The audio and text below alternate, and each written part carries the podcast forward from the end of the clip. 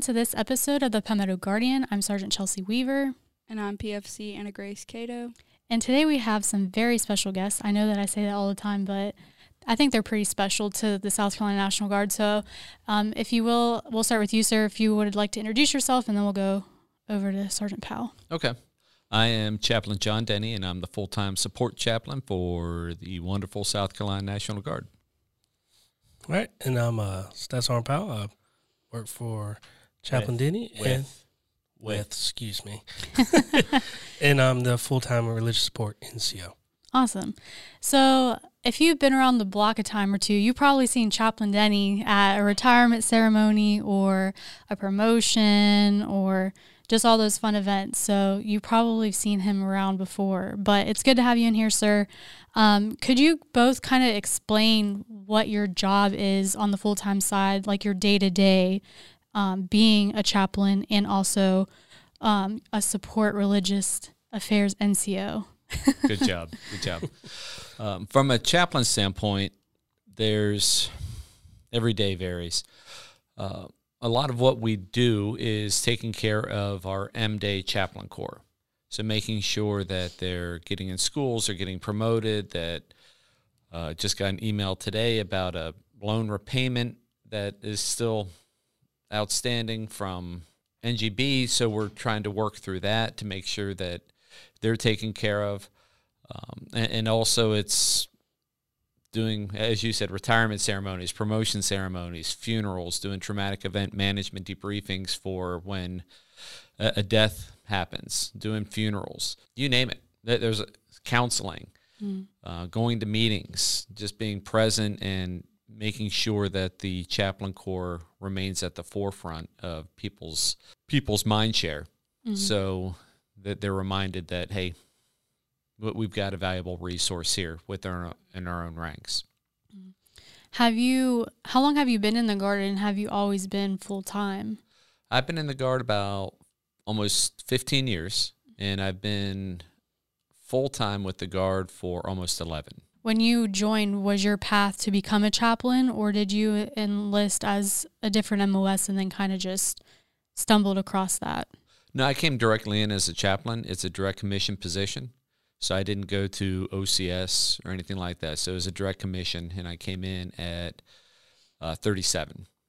Sergeant Powell, so let's kind of the same thing and the same question, like what is your daily task look like as far as being the religious affairs NCO, but also, too, can you kind of give a background on how you got here and maybe what you did before this? Oh, yeah, for sure. Of course, I started out in the military in the Marine Corps. I got out of that about 2006 and then came on board to this in 2009. And ever since, I've been religious affairs. On a day-to-day basis, I'm pretty much like the man behind the curtain, make sure Chaplain Denny or any of the other chaplains have the resources that they need, help managing with their schedules, and also promoting those events when they do come about.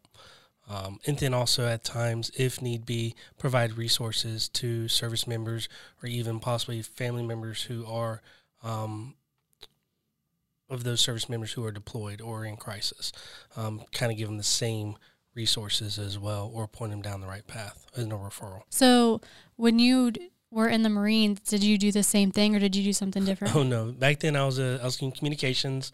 I was what they call 0612 field wireman. Pretty much switchboard operating and telecommunications. Okay. So what made you want to leave the Marines and come over to the National Guard?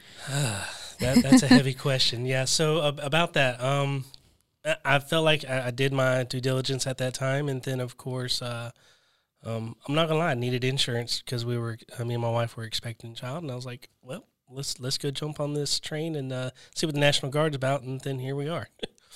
Awesome. I mean, it's a great reason for people to join, but obviously there was other things that kept you around and wanting to stay in. Oh, yeah.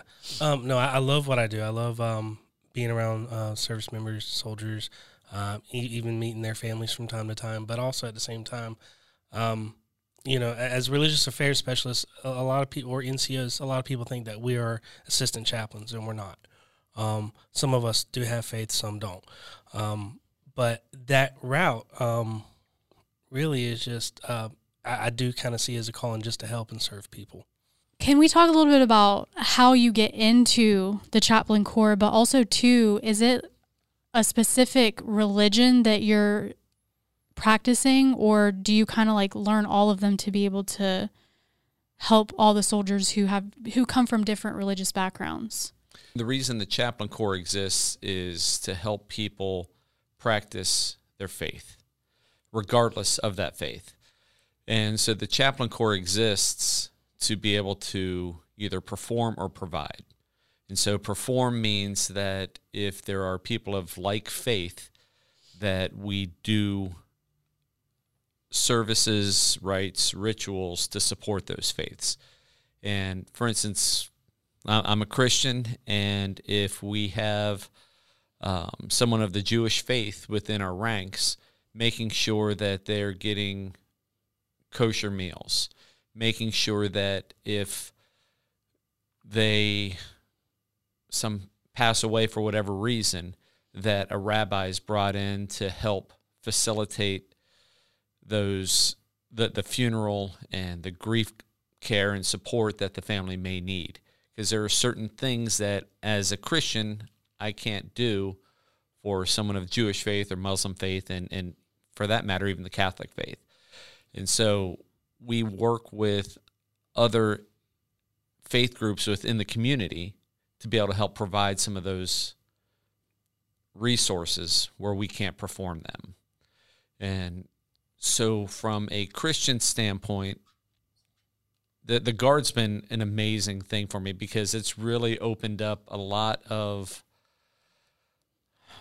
barriers that maybe I had, and really helped me appreciate the diversity that we have within our ranks. Understanding that although I'm a Christian, that it helped me appreciate a lot of what and the beauty that lies within other people's faith traditions, and even people with no faith. And it's just been a real eye-opener for me, and it's really helped shape and form my theology over the last 11 years in doing this. So I used to be fairly dogmatic in my views, but it's allowed me to be more appreciative and connect with people more on a human level than butt heads theologically, if that makes sense. Mm-hmm.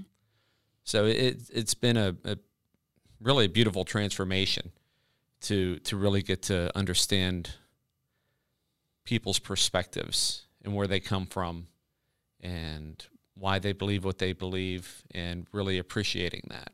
And on the religious affairs side, like I said earlier, we don't have to be of faith, or we can be. So we don't necessarily have to talk religion with service members, but we do have to provide and support. So therefore, like chaplain's saying, so let's say if we had an absence of a chaplain, my job would be to be able to get that touch point for the service member to be able to practice their faith, or even have the products that they need, or items and whatnot, or even a space if needed. What other religions, I guess, at least in the South Carolina National Guard that you're aware of, are represented by other chaplains?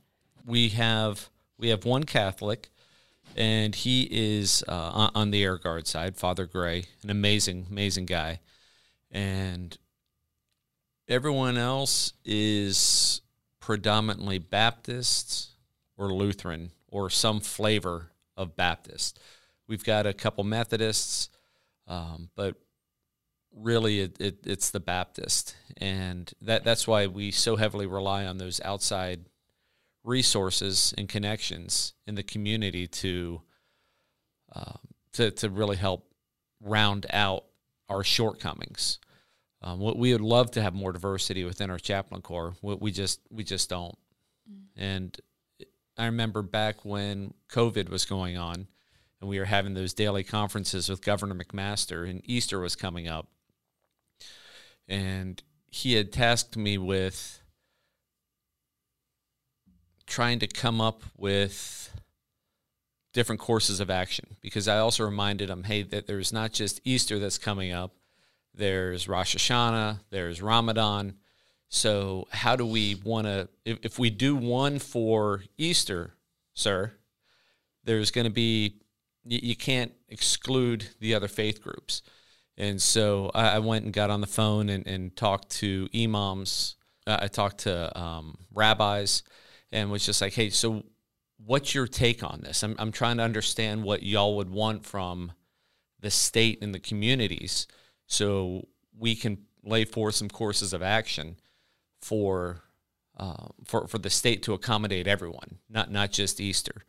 And so through that, it was a great exercise to just be able to talk to different people and find out their perspectives on COVID and how they were approaching it from their congregations and what they wanted to do.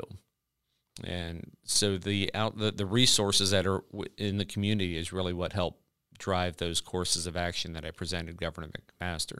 What you guys do then, is it something that is just for service members, or can you also assist with like their families?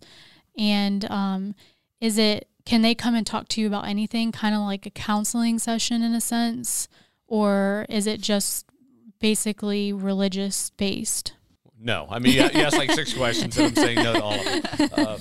No, it's not necessarily religious-based. So for me personally, and it'll vary from chaplain to chaplain, but for me, I try to meet people one-on-one where they're at on a human level and find out what their faith traditions are, if any, how those faith traditions guide them in their thought processes and decision-making, and then incorporate those in those counseling sessions. But a lot of times people have been wounded by religion. They don't want to have anything to do with religion, or their church has hurt them or whatever. And so at that point, we just talk person to person.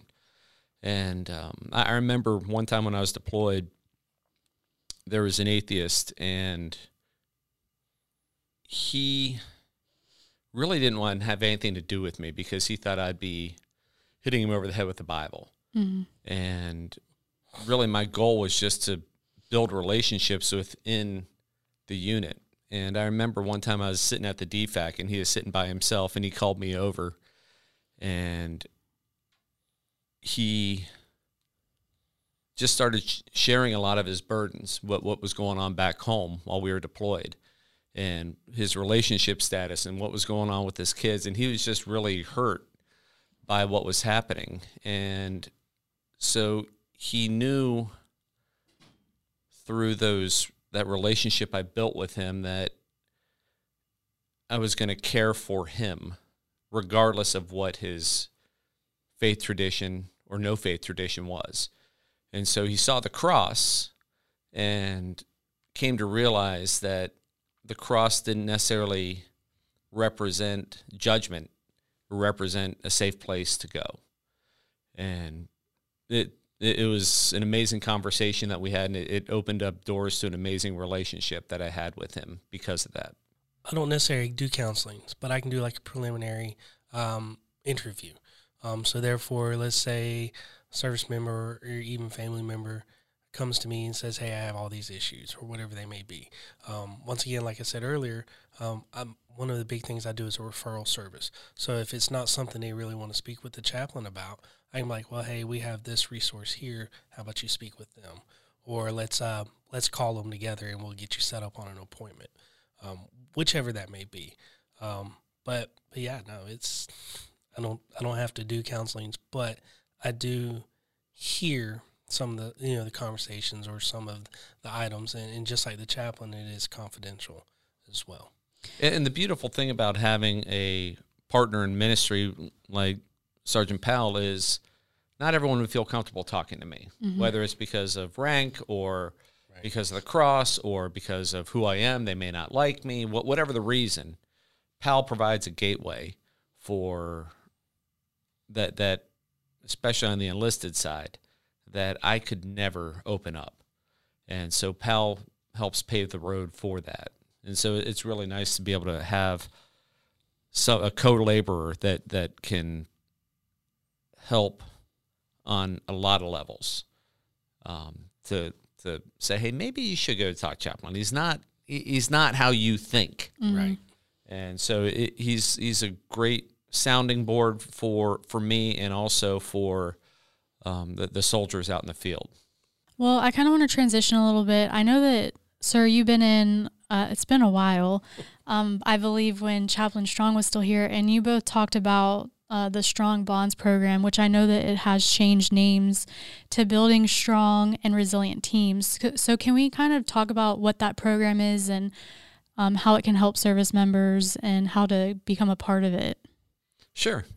Sure. So there's different curriculum that we offer with Building Strong and Resilient Teams, anywhere from 5 love languages to Laugh Your Way to Healthy Marriage to there's a whole bunch of them. And so we try to offer those up, and we put it on the chaplains at the unit to really want to find out, hey, is this something you're interested in? Is this something that you'd want to attend? But if we don't get any feedback from the field, then we'll go ahead and schedule some and post them out on the skip and push those out to the units so people can sign up. And we also have one for individuals. I think it's how to not marry a jerk. Isn't that the correct? I don't think that's the right word verbiage, but yeah, no, I think it is. I think it is. But I could be wrong. But yeah, so there's also curriculum geared towards individuals as well. Right. So it's not necessarily just all married couples, and a lot of them also transcend just marriage, like 5 love languages. If you're in any kind of relationship whatsoever, 5 love languages helps. We have 5 love languages for teens, 5 love languages for kids. And so those things that you learn there are just great communication skills in when it deals with relationships, regardless of what relationship you're in. Right. And I believe one reason why the Army's gone from Strong Bonds to the Building Strong and Resilient Teams, it's kind of hard to say sometimes, but it's because it offers avenues for other possible programs to actually come into play that aren't necessarily around whether it's a faith-based type deal. Mm-hmm. So that's one of the big things I believe that came mm-hmm. about. So. Right. Right. So it's really needs dependent on the unit. So if the commander or first sergeant, sergeant major is saying, hey, we're having a hard time communicating as a unit, or there's a lack of trust, we can do a program called Speed of Trust, right, which helps solidify some of those bonds of trust, which are vital in the military. So it's really going from Strong Bonds to Building Strong and Resilient Teams really helps to target the needs of the unit versus giving a blanket curriculum. Right. Now, is that something that is just done at drill, or is it like a weekend thing here or there throughout the year, or like what does that look like? Well, I know one of our chaplains for the RTI did one on, was it drill weekend, or? He did it on a drill weekend. On a drill weekend. It was, so he modified it, stripped it down for about a 4-hour block of instruction, and everyone went. There's 100 and some people that went because the commander and the 3 wrote it on their training schedule, and so everyone was voluntold to go. But from what I understand, it was very much appreciated. Right. But then we also have when people will say Strong Bonds, a traditional weekend, which is a Friday. People arrive Friday. We get together Friday night, have dinner, have some fellowship. And then on Saturday and Sunday, we're doing interactive curriculum. So people get to know each other, opens up some barriers for communication, an opportunity to laugh, just an opportunity to come together with other military families to talk about what's going on. And it breaks up the monotony of the, the normal day drill, or, being able to take off the uniform and being able to, in some of those events, just being able to be a people instead of just a service member. Mm-hmm. So they're good. Absolutely. Well, is there anything else that you guys would like to talk about before we close out, or maybe something that we didn't ask, or some advice for anybody that's listening? I'm not one to give out advice. Or how they can contact you. Yeah, how they can contact you if they want more information. My email is john.a.denny16.mil@army.mil. So Never an easy email. And Josh is joshua.j.powell6 @army.mil. So if anyone has any questions or seeking some more information on anything, feel free to contact us. And one other thing I'd like to promote is we also have three, two are kind of together. We have our PDS program, which is a post-deployment seminar program where if a unit's deployed and there was a traumatic event that happened, whether it's the loss of a service member or a roadside bombing, which luckily we don't hear about much anymore because we don't have them much anymore. The PDS, we bring people together to help process those that event that happened. And spouses are invited to come because they may not have heard about it. They may know that their soldier has changed, but they're not sure why. Mm.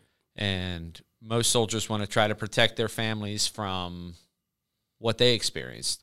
And so it's an opportunity in a safe place that has behavioral health, that has chaplains, for a place for them to go and start processing and talking about it, from large groups to small groups that are peer-led to one-on-one individual counseling sessions. So we have that's called PDS. We have Compass, which is a lot like PDS, but it's centered, instead of it being an individual event that happened or a singular event that happened, for a unit, it's really for people that are struggling because they've lost a child unexpectedly, or they went through a real ugly divorce and they are just struggling with self-worth, self-value. There's a lot of anger, a lot of grief, you name it. And so Compass is more individual trauma related. We do the same kind of process, but it's for the individual versus for a unit.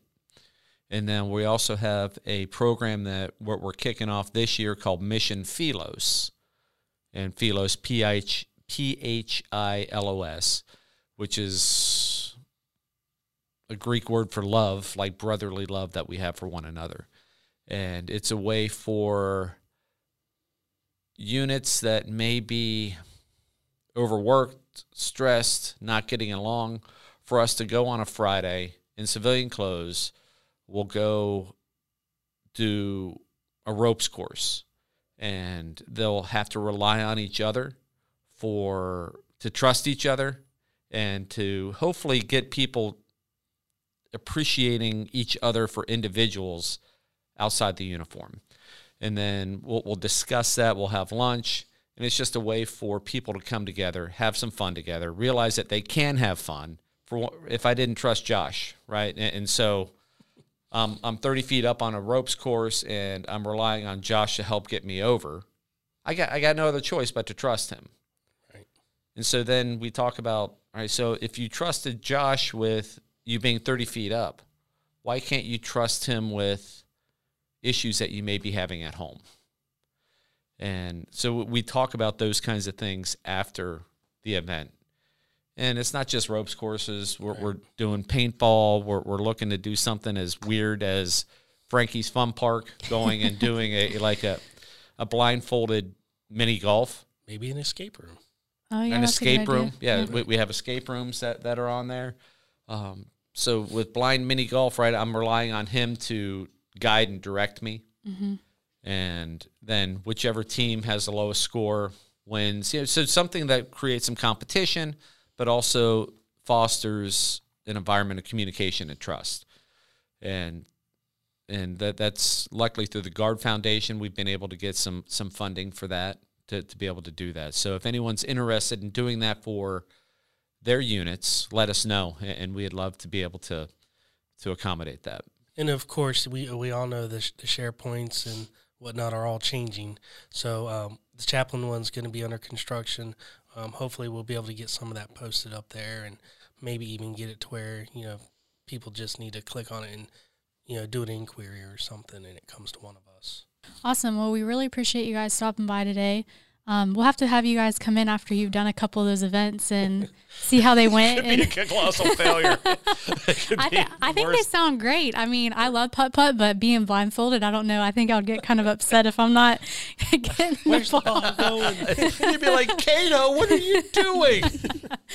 Yeah, but again, thank you so much for coming and talking with us. You gave us such great, valuable information, and hopefully this will be useful for the service members and their families who are listening and watching. So if anybody is listening, watching, wants more information, definitely reach out to Chaplain Denny and Sergeant Powell and get more information. Yeah, hit us up. Hit us up. We're here to serve, and that's what we love to do. That's right. And so anything that we can do to help serve the families and serve the soldiers of this organization, that's what we're about. So thank you for the opportunity. Yes, thank you. Absolutely. Well, if you guys like this video, make sure you give it a big thumbs up. If you haven't subscribed to our channel, make sure you hit the subscribe button, and we will catch you guys in the next episode.